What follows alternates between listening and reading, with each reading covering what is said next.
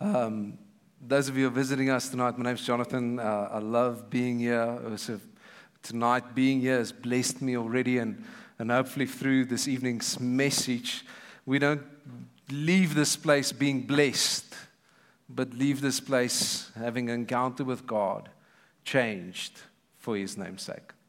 That's the heart of why we gather as a church. That's the heart behind why we have moments like this, why we worship together, where we come together, why we study the Word of God together, so that He will do His purpose in our lives. Whenever we gather, it's a moment of surrender and trust. It's when we say no to other things to come together for Him, not for us. So tonight, I'm really excited about what we're going to preach about. Um, this is sort of the start of the second half of the year for us in our church calendar. I know some people are still on holidays and some of you haven't had holidays, but it's a sort of a second term for us uh, for the next six months or five months, um, the second half of the year. And I don't know about you, but for, for some of us, the first part of this year has flown past. It is just so many things have happened, and so many things were asked, and so many things were done and, and expected. And, and before you know it, we're in July, and we're actually a week away from August. I must recalculate what's that? Four, five months left for the rest of the year. Um, it's just flown by. And before we know it, it's another year, another December. Um, and what are we doing with our time? if we enter the next half of the year, what are we doing with our time? See, our lives are shaped by the decisions we make on a daily basis. Every day, we're making decisions that shapes our lives. This is big decisions and small decisions. Now, you're not probably making big decisions every day, but every day you're making a form of decisions waking up, getting up, at what time you wake up, that's a decision, influences your day. Whether you get up and you go and exercise or not, influences your day. It influences who you become.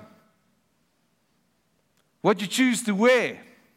If you dress inappropriately, you might go into the day and you will have some awkward stares. If you dress nicely, you might get one or two compliments that makes you feel good. What you choose to eat will shape you.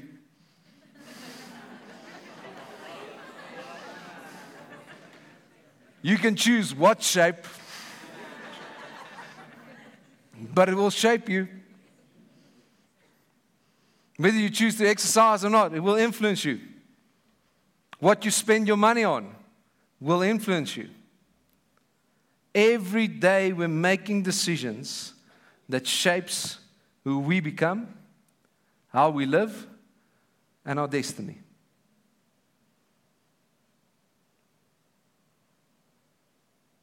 Every day.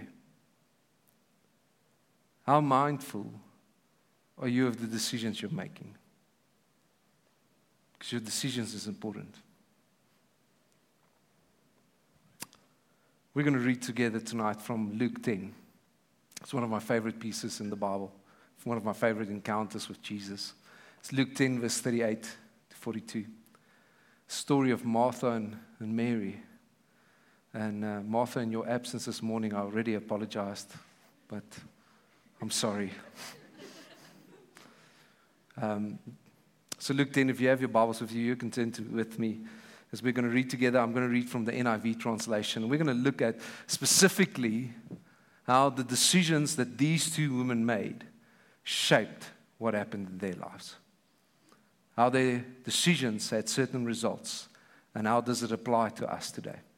So, before we do that, let's pray together. Lord, we thank you for your word.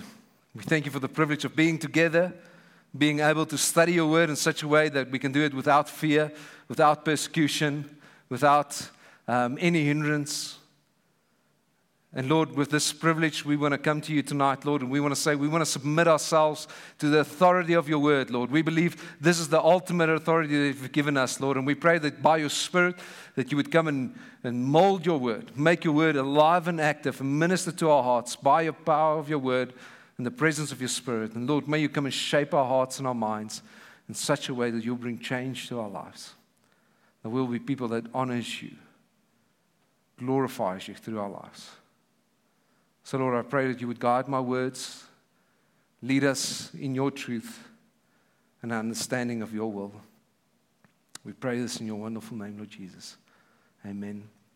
We're going to read together from verse 38.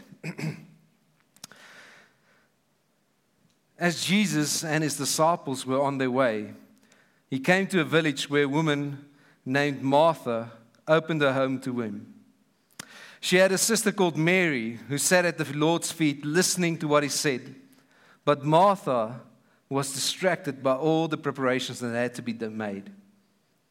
She came to him and asked, Lord, don't you care?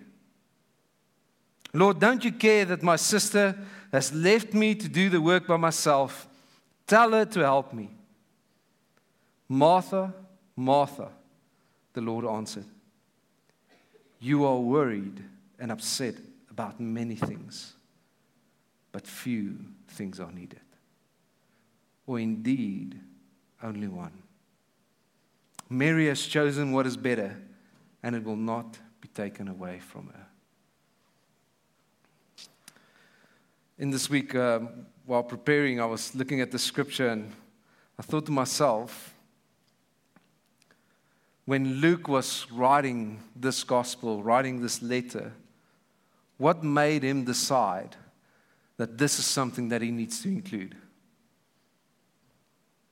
Of all the encounters that Jesus had with people, of all the miracles that Jesus did, of all the teaching moments, why did, why did Luke decide this moment is important that people should know about it? What's interesting is we don't know what Jesus is teaching about. Normally, when we have moments like this, uh, similar encounters like this in the Bible, you would hear Jesus was teaching about the kingdom of God, or Jesus was teaching them about something specific. But we don't know what Jesus was teaching about in the house of Martha. And I personally feel this is done deliberately because we don't know what we don't know. I think it's done deliberately to convey a bigger message behind this encounter between Jesus, Martha, and Mary. We miss out on what Jesus wants to do daily if we're not willing to be in his presence.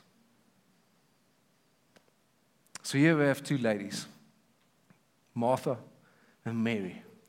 And both of them made decisions that had certain uh, effects in their lives, certain effects in this moment. We're going to look at what were these decisions and what were some of the effects. Well, firstly, we're going to look at Martha. Okay, so what do we see from Martha? She was distracted by all the preparations that had to be made. Distracted. Meaning she wasn't present. Jesus was in her house and she was busy, she was doing certain things, but she wasn't present to the moment. She was there, but not there in her mind. Wasn't present. She was distracted. And the word that's used here for distracted means to be drawn away from something. So there's certain things that's happening now in Martha's life in this house that is drawing her away from Jesus.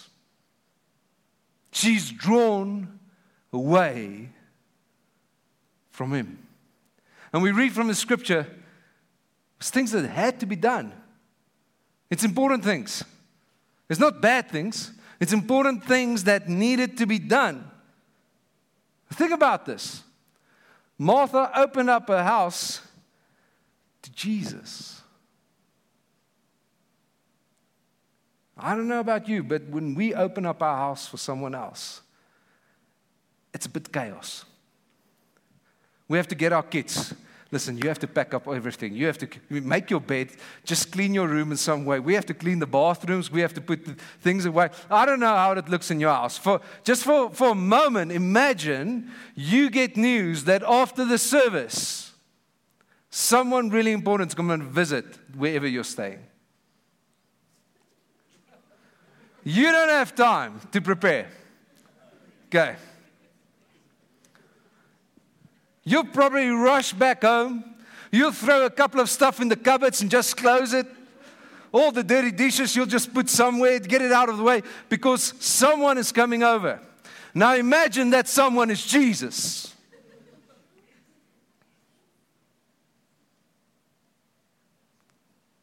I imagine Martha was busy getting our house right, getting everything in place for Jesus.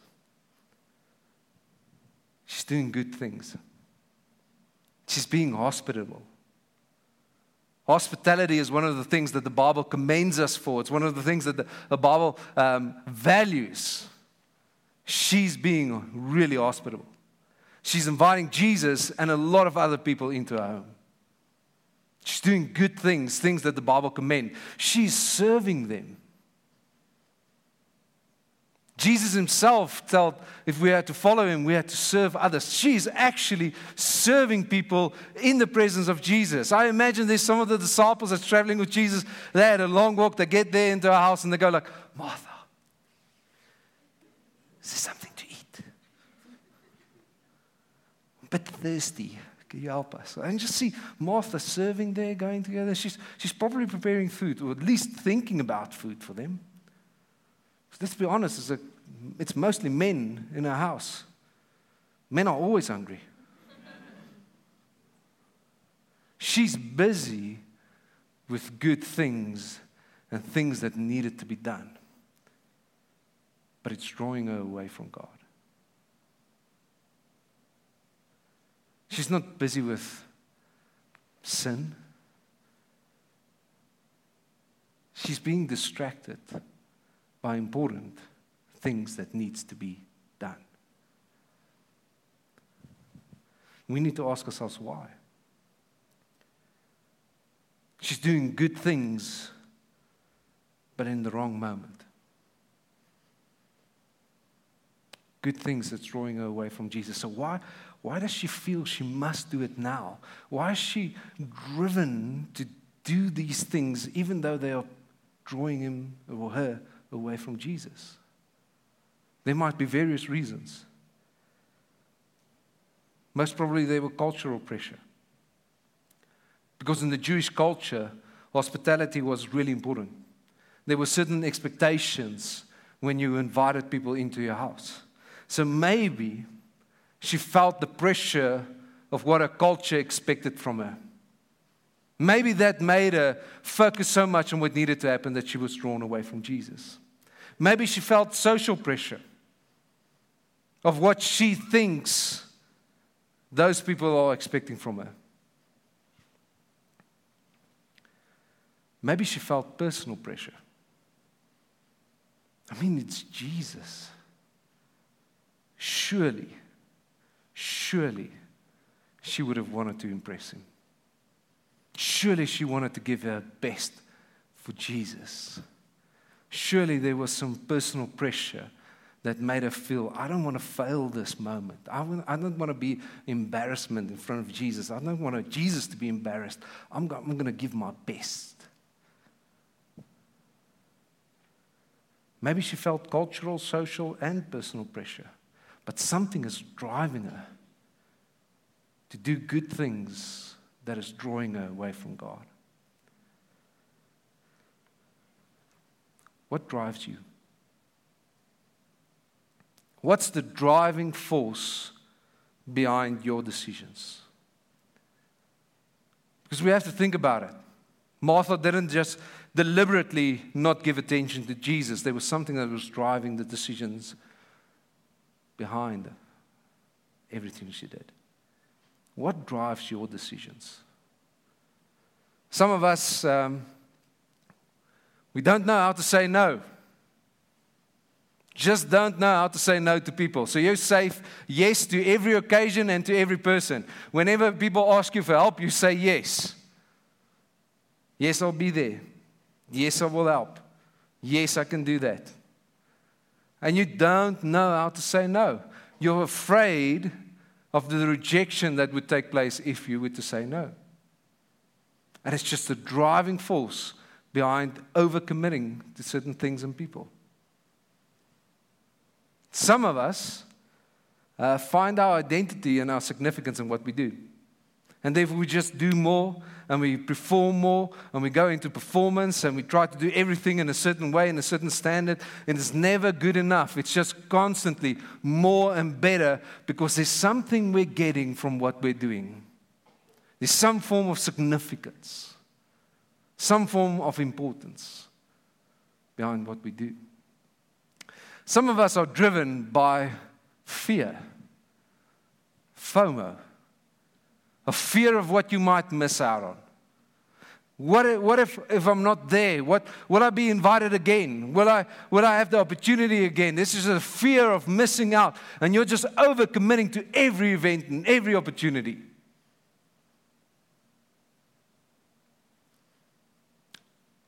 Some of us face a different fear fear of losing control. And you do everything, you plan your life, all your decisions are based on having control over your circumstances. And you're afraid if you might stop, if you might say no, if you, if you, don't, every, if you don't take control of everything, you would lose control of your circumstances. And that scares you because you feel safe. You constantly maybe say something like, um, If I don't do it, who will do it? I cannot trust someone else with this. Struggle to delegate, struggle to hand things over. Because there's a subtle belief that if I control it, I can control the outcome. And if I can control the outcome, I feel safe.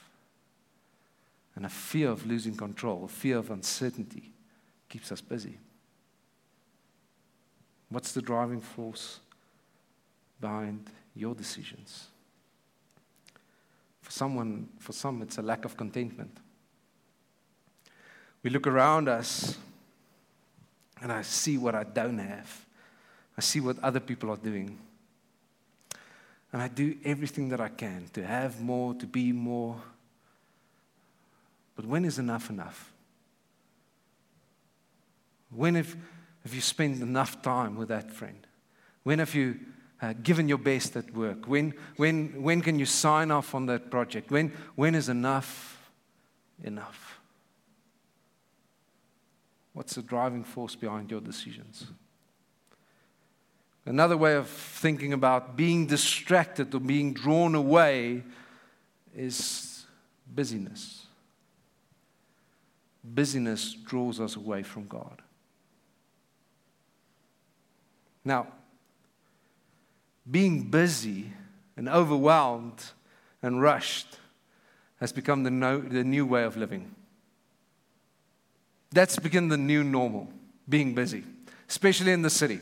Think of how people greet, greet each other. You would say, uh, How are you doing? And people would respond, Busy and you.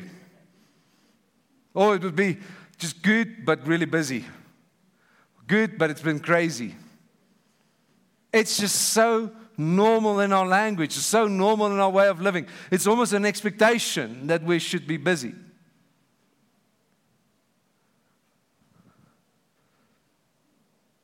We've become familiar with the pressure of not getting to everything.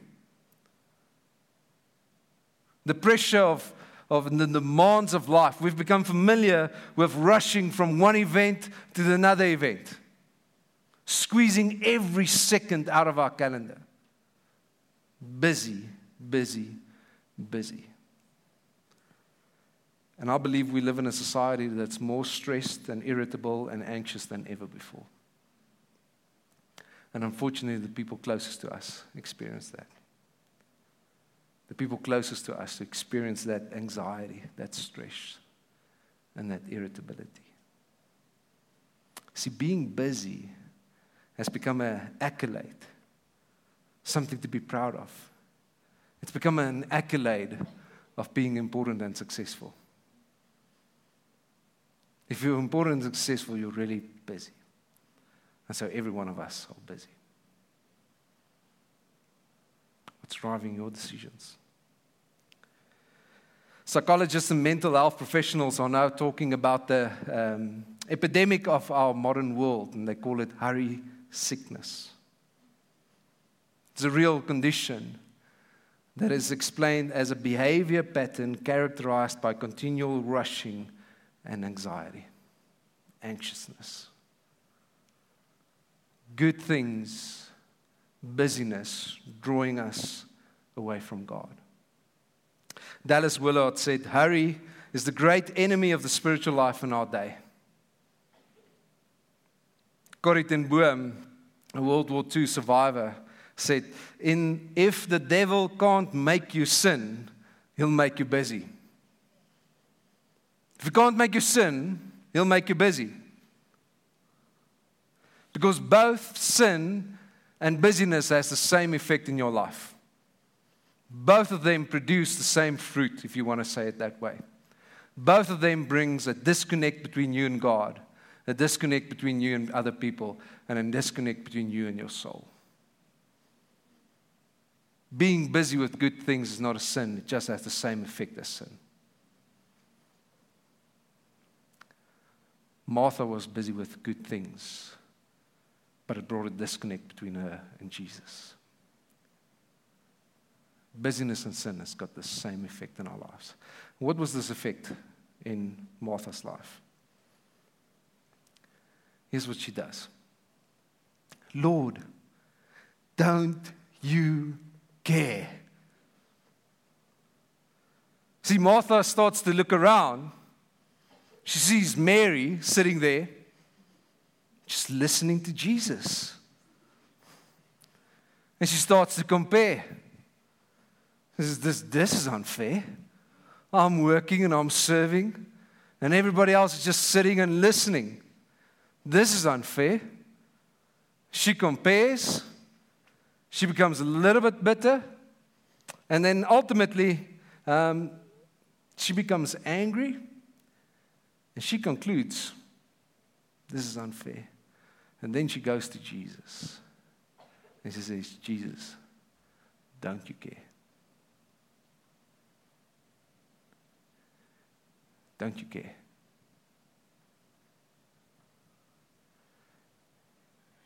She's accusing Jesus.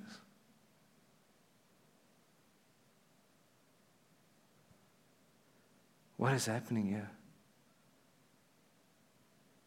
See, her busyness made her so self focused, which is just a nice way of saying self centered, that everything became about her. And once that happens, she lost perspective. And once she lost perspective of what is happening, she started to doubt the character of God. And this happens to all of us. When we get so busy and we are disconnected, we are drawn away from God, we become self centered because our focus turns away from God. Where else should it focus? It goes back onto us and we become self centered. And when we're self centered, we lose perspective. And when we lose perspective, we start to question the goodness of God. Don't you care.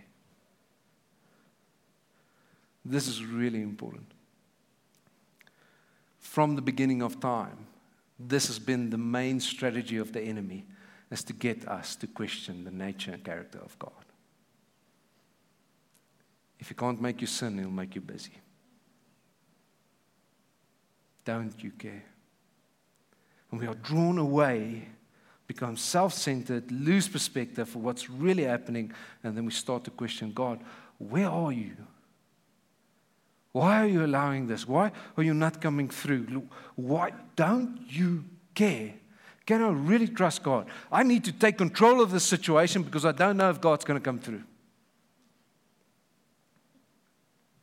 I need to say yes to every opportunity because I don't know if God really loves me. I can't feel Him, I can't feel His presence. Because I don't know. Don't you care? Martha. If she would have just stopped here. But she goes one step further. And she tells Jesus what he needs to do. Tell that sister of mine, she needs to help me. Lord, if you care, you would tell her what to do. That's what's happening here. Imagine some of the disciples go, don't. Jesus is teaching about forgiveness and love. But she comes to Jesus and she tells God what he needs to do. She goes from serving God to demanding something from God in a moment. If you care, God, would you do this? Tell my sister to help me. We might judge Martha, but let's be honest. How often do we do this? We make our plans, we have our strategies, and just before things need to happen, we go, and God, would you bless us and protect us and provide for us? Amen. In your name, Lord Jesus. Thank you that you're good. We make our plans and then we pray that God would bless it.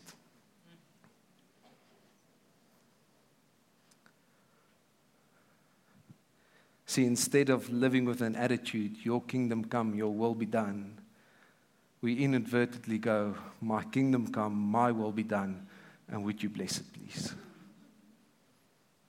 It's danger of being distracted, busy with good things. And then we start to do what is right in our own eyes. If you want to know what's sin, it's when we question the character of God and we don't trust Him anymore, we start to do what's right in our own eyes. Good things distracting us. And then Jesus says to Martha, Martha, you are worried and upset about many things. In fact, Jesus goes, Martha, Martha. I think Jesus, Jesus trying to get her attention, trying to call her back into what's happening here, trying to call her back, uh, having her present. Martha, Martha, you are worried about many things. See what has happened here? She's become anxious, stressed. And when we're anxious, there's certain things that happens in our soul. See, anxiousness replaces trust in God. Anxiousness diminishes our faith, and anxiousness steals our joy. That's what anxiousness does. It's what stress and worry. It makes us question the goodness and nature of God. Therefore, we struggle to trust Him. It diminishes our faith and it steals our joy it makes us powerless in the kingdom of God. Because if you cannot trust God, you do not have faith and you do not have joy. How can you have, how can you have power in this kingdom? I'm reminded of Nehemiah, um, scripture 8, verse 10, that says, For the joy of the Lord is my strength. You know the scripture? One of those familiar scriptures. You get it on cards and you put it against your fridge. For the joy of the Lord is my strength. The enemy wants us to lose our joy. Because if we lose our joy, we lose our strength. And you become irrelevant in the kingdom of God. You are worried and anxious about many things. You've become powerless in the kingdom of God.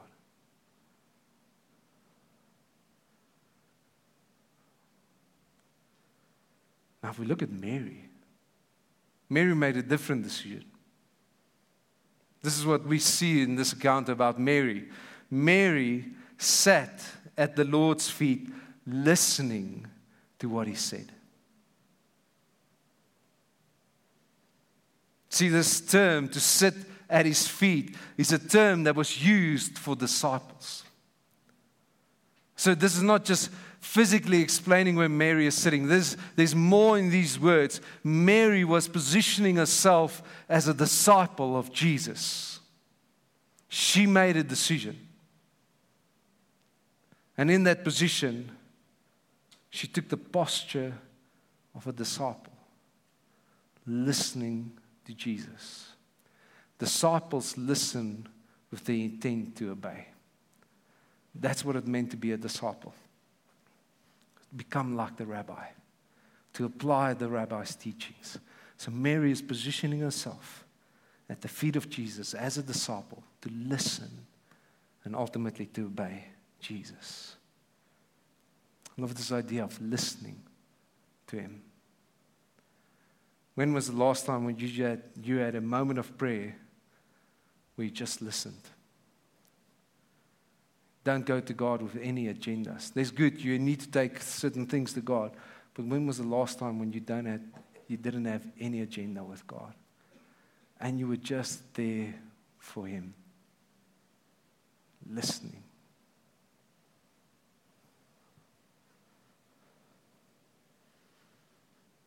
And then Jesus says about Mary, she has chosen what is better and it will not be taken away from her.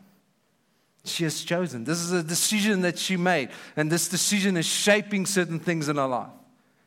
She chose the better decision. She chose to say yes to Jesus. But in saying yes to Jesus, saying yes to sit at his feet, she had to say no to many other things. In order to say yes, she had to say no to Martha. Obviously, she should have known there were certain expectations of the ladies of the house preparing the, play, uh, the place, serving people. She knew Martha had a certain expectation on her. Now, just for a moment, think about it. They're sisters, they know each other. She'll probably see Martha glancing at her.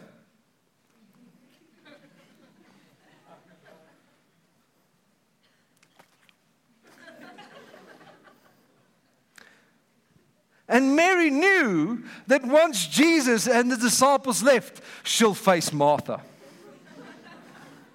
Martha is not going to leave with Jesus. There's going to be a moment when everybody is gone and we're going to serve, and Jesus is not going to speak, and then Martha's going to go, Listen, Mary. I was alone. But Mary said no to Martha. Say yes to Jesus.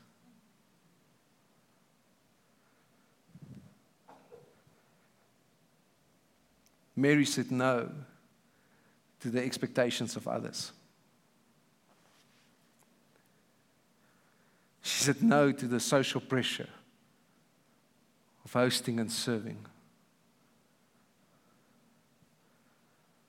She said no to cultural pressure.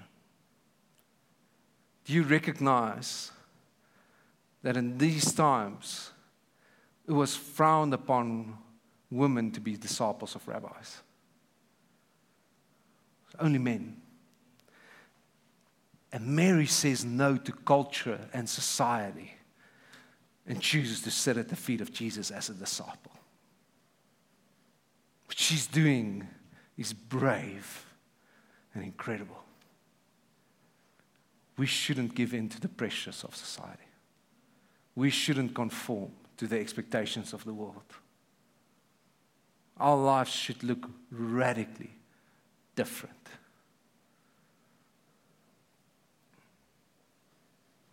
She probably said no to herself. It was like Martha, she probably felt the same pressure to perform in this moment. She probably uh, felt the same pressure to impress Jesus or to serve people. But she said no to it.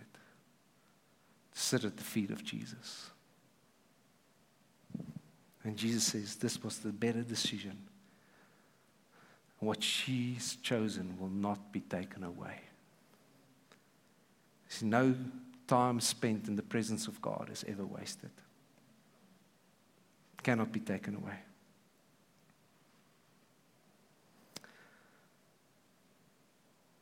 What's interesting about this encounter, if you read it again, you'll see it's Martha that opened her home for Jesus. Martha was open for Jesus, but unavailable for him to deal with her heart.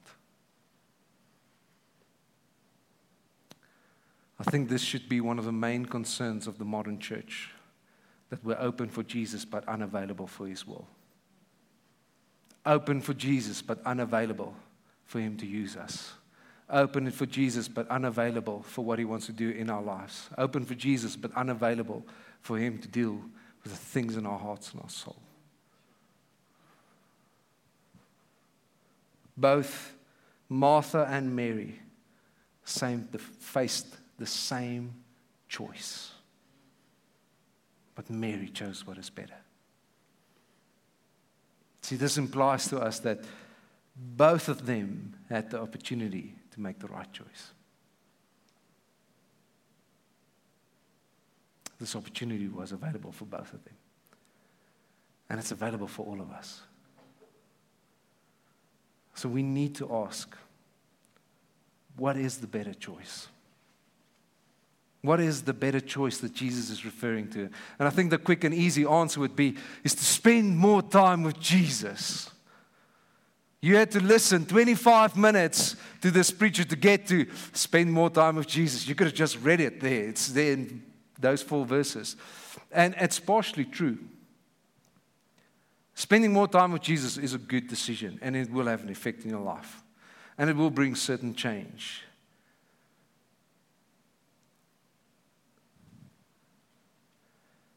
But it's based on you doing more.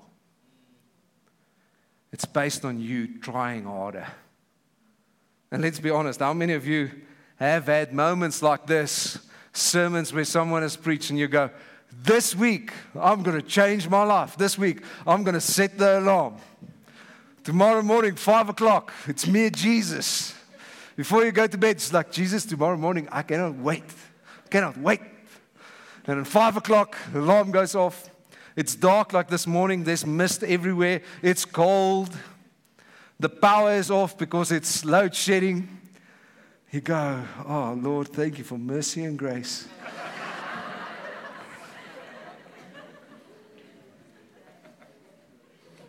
See you at 10, Lord Jesus. I mean, let's be honest. How many of us have had moments where we're going to try harder and do more? How many of us have started a diet or started an exercise plan or started a hobby and you've given it your best, but it's not lasting?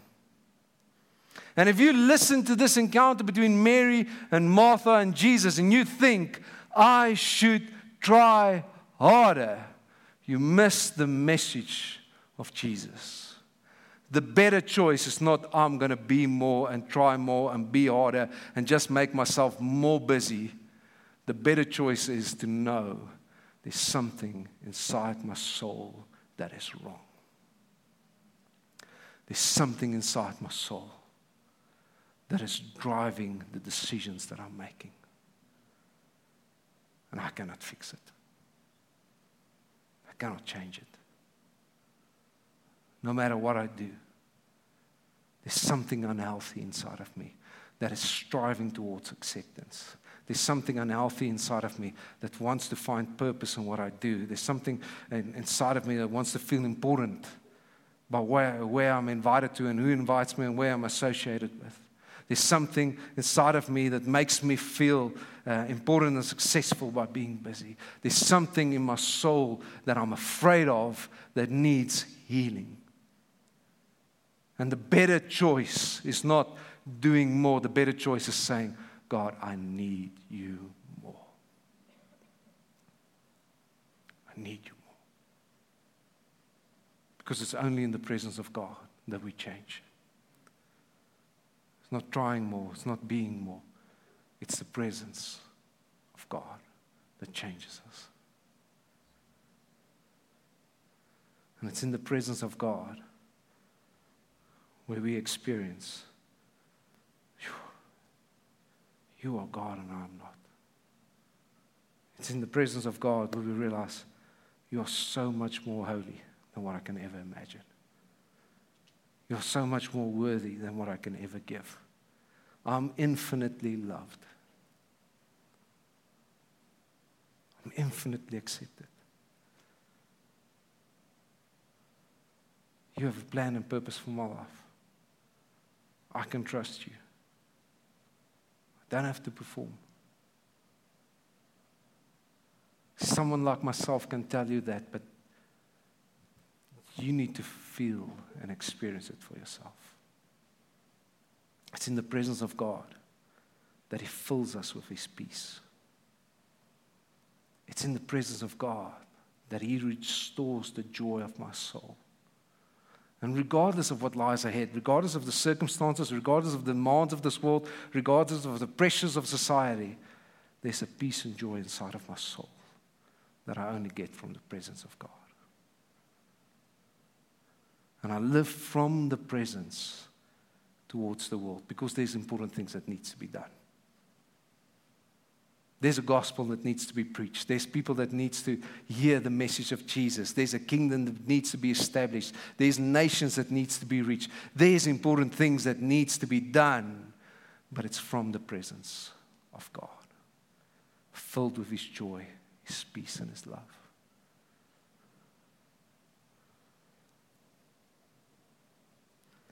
May we not be a society that's open for God but unavailable. Pastor Jim Laffoon said the following Our access to God is a gift, but our intimacy is a choice. Through the death and resurrection of Jesus Christ, we've received the gift of access to God. But intimacy, being in His presence, is a choice. Through Jesus, we have the gift and the promise that He will change us. We are shaped by the decisions we make daily. The better decision is to live from relationship. The better decision is to know God, to be in His presence, to live from His presence because His presence changes us. Martha and Mary. If you look at your life, what do you see? We should be really careful that we look at Martha and we judge her. What we should do, we should look at Martha and we should see ourselves in her. And Recognize that we need God more than what we think. And from that place, make a better choice and say, God, I want to know you. I want to live from your presence. And I want to create a space to know you more. And it's going to require you to say no to certain things, important things. And yes, you might say no to people and they might reject you. They might be angry. They might go, Oh, you're so selfish. You're only thinking about yourself. But you're saying yes to Jesus.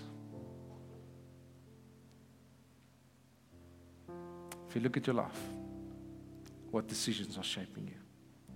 Because there's an invitation to each one of us that the access to God is a gift, but there's a choice to experience Him. Let's pray.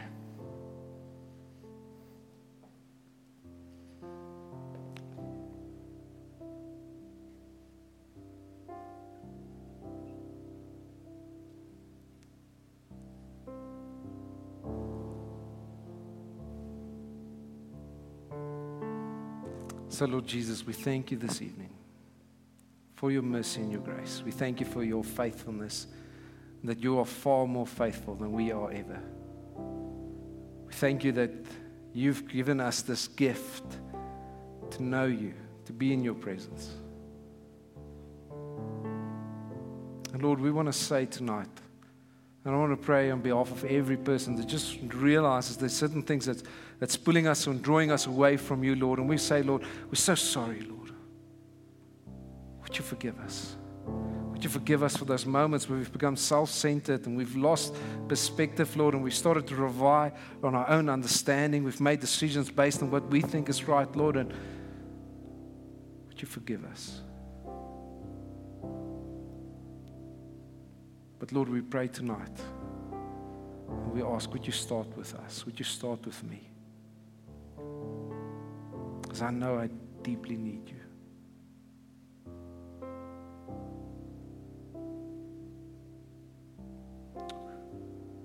Recognize there's something in our souls, Lord, that needs healing.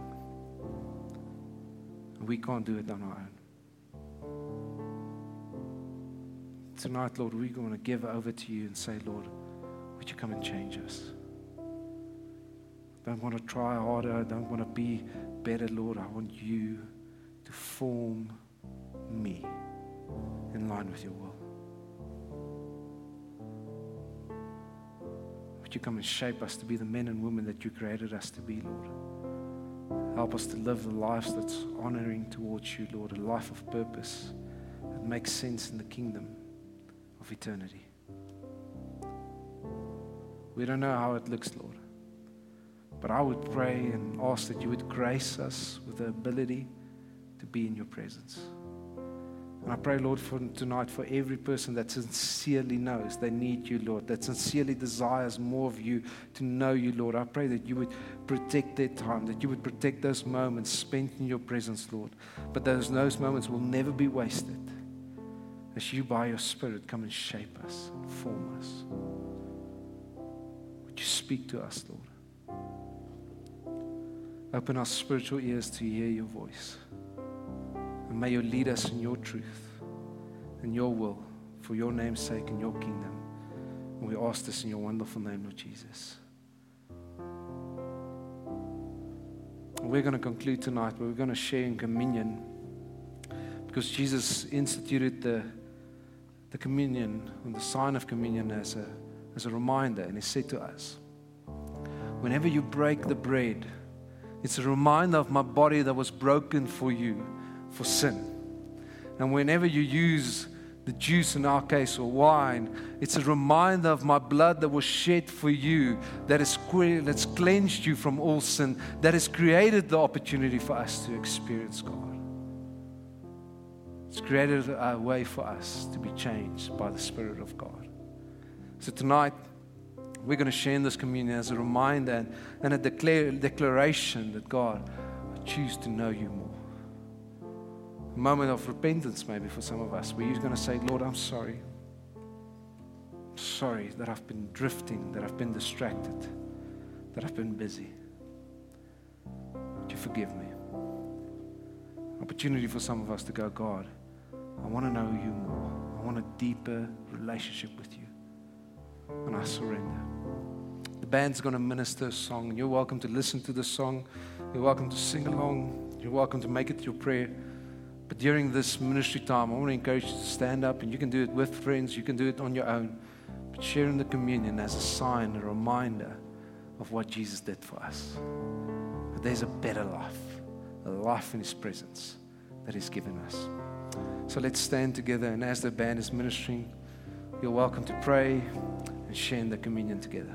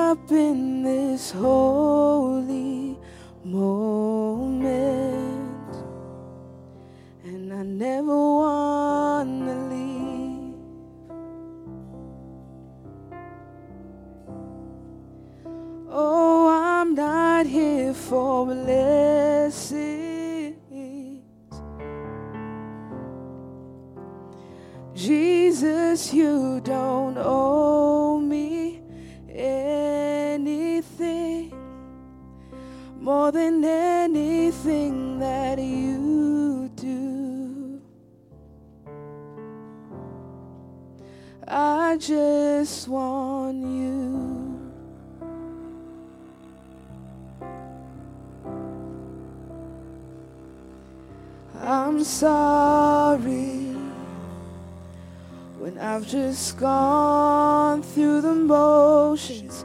I'm sorry when I just sang another song. Take me back to where we started. I open up my heart to you.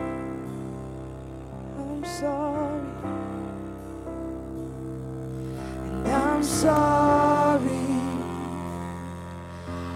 I've come with my agendas. I'm sorry when I forgot that you're enough. Take me back to where we started. I open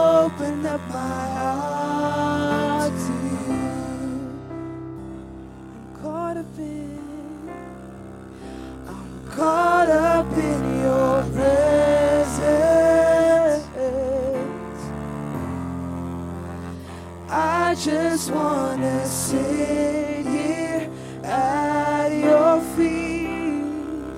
I'm caught up in this holy moment. I never, I never wanna leave. I'm not here for blessings. Oh, I'm not here for blessings.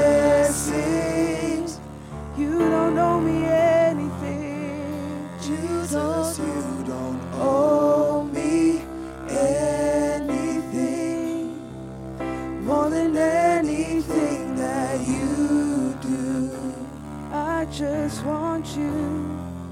I just want you. Family, for this next part of the song, I just want to encourage you let's stand together and let's sing this as a prayer. Let's sing this as a prayer and a declaration that there is nothing else like you, Jesus, that we want nothing else. We want you more. That you are all that we need, that you are enough, you are more than enough. And may this be the prayer and the posture of our hearts.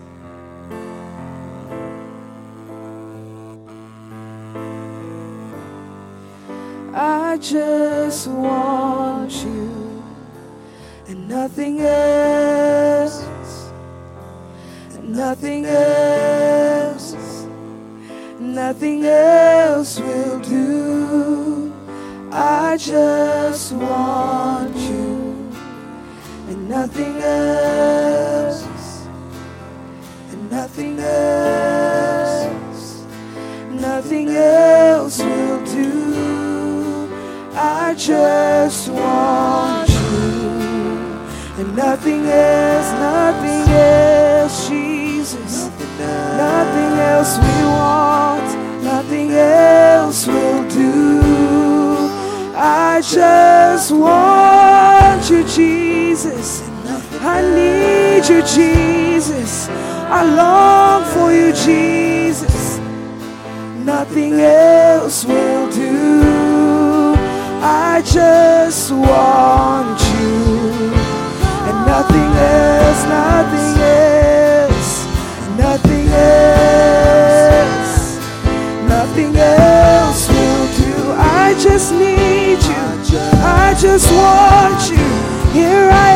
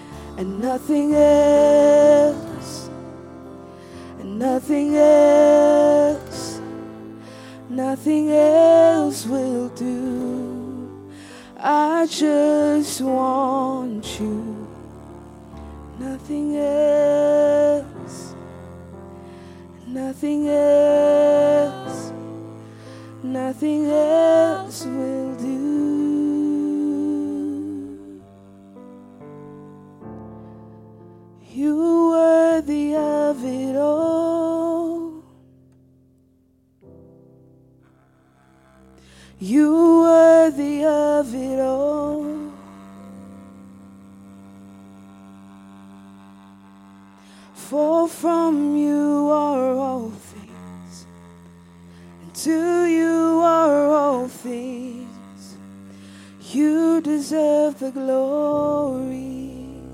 Come on, family, let's sing it out. He's worthy. You are worthy of it all. You are worthy of it all.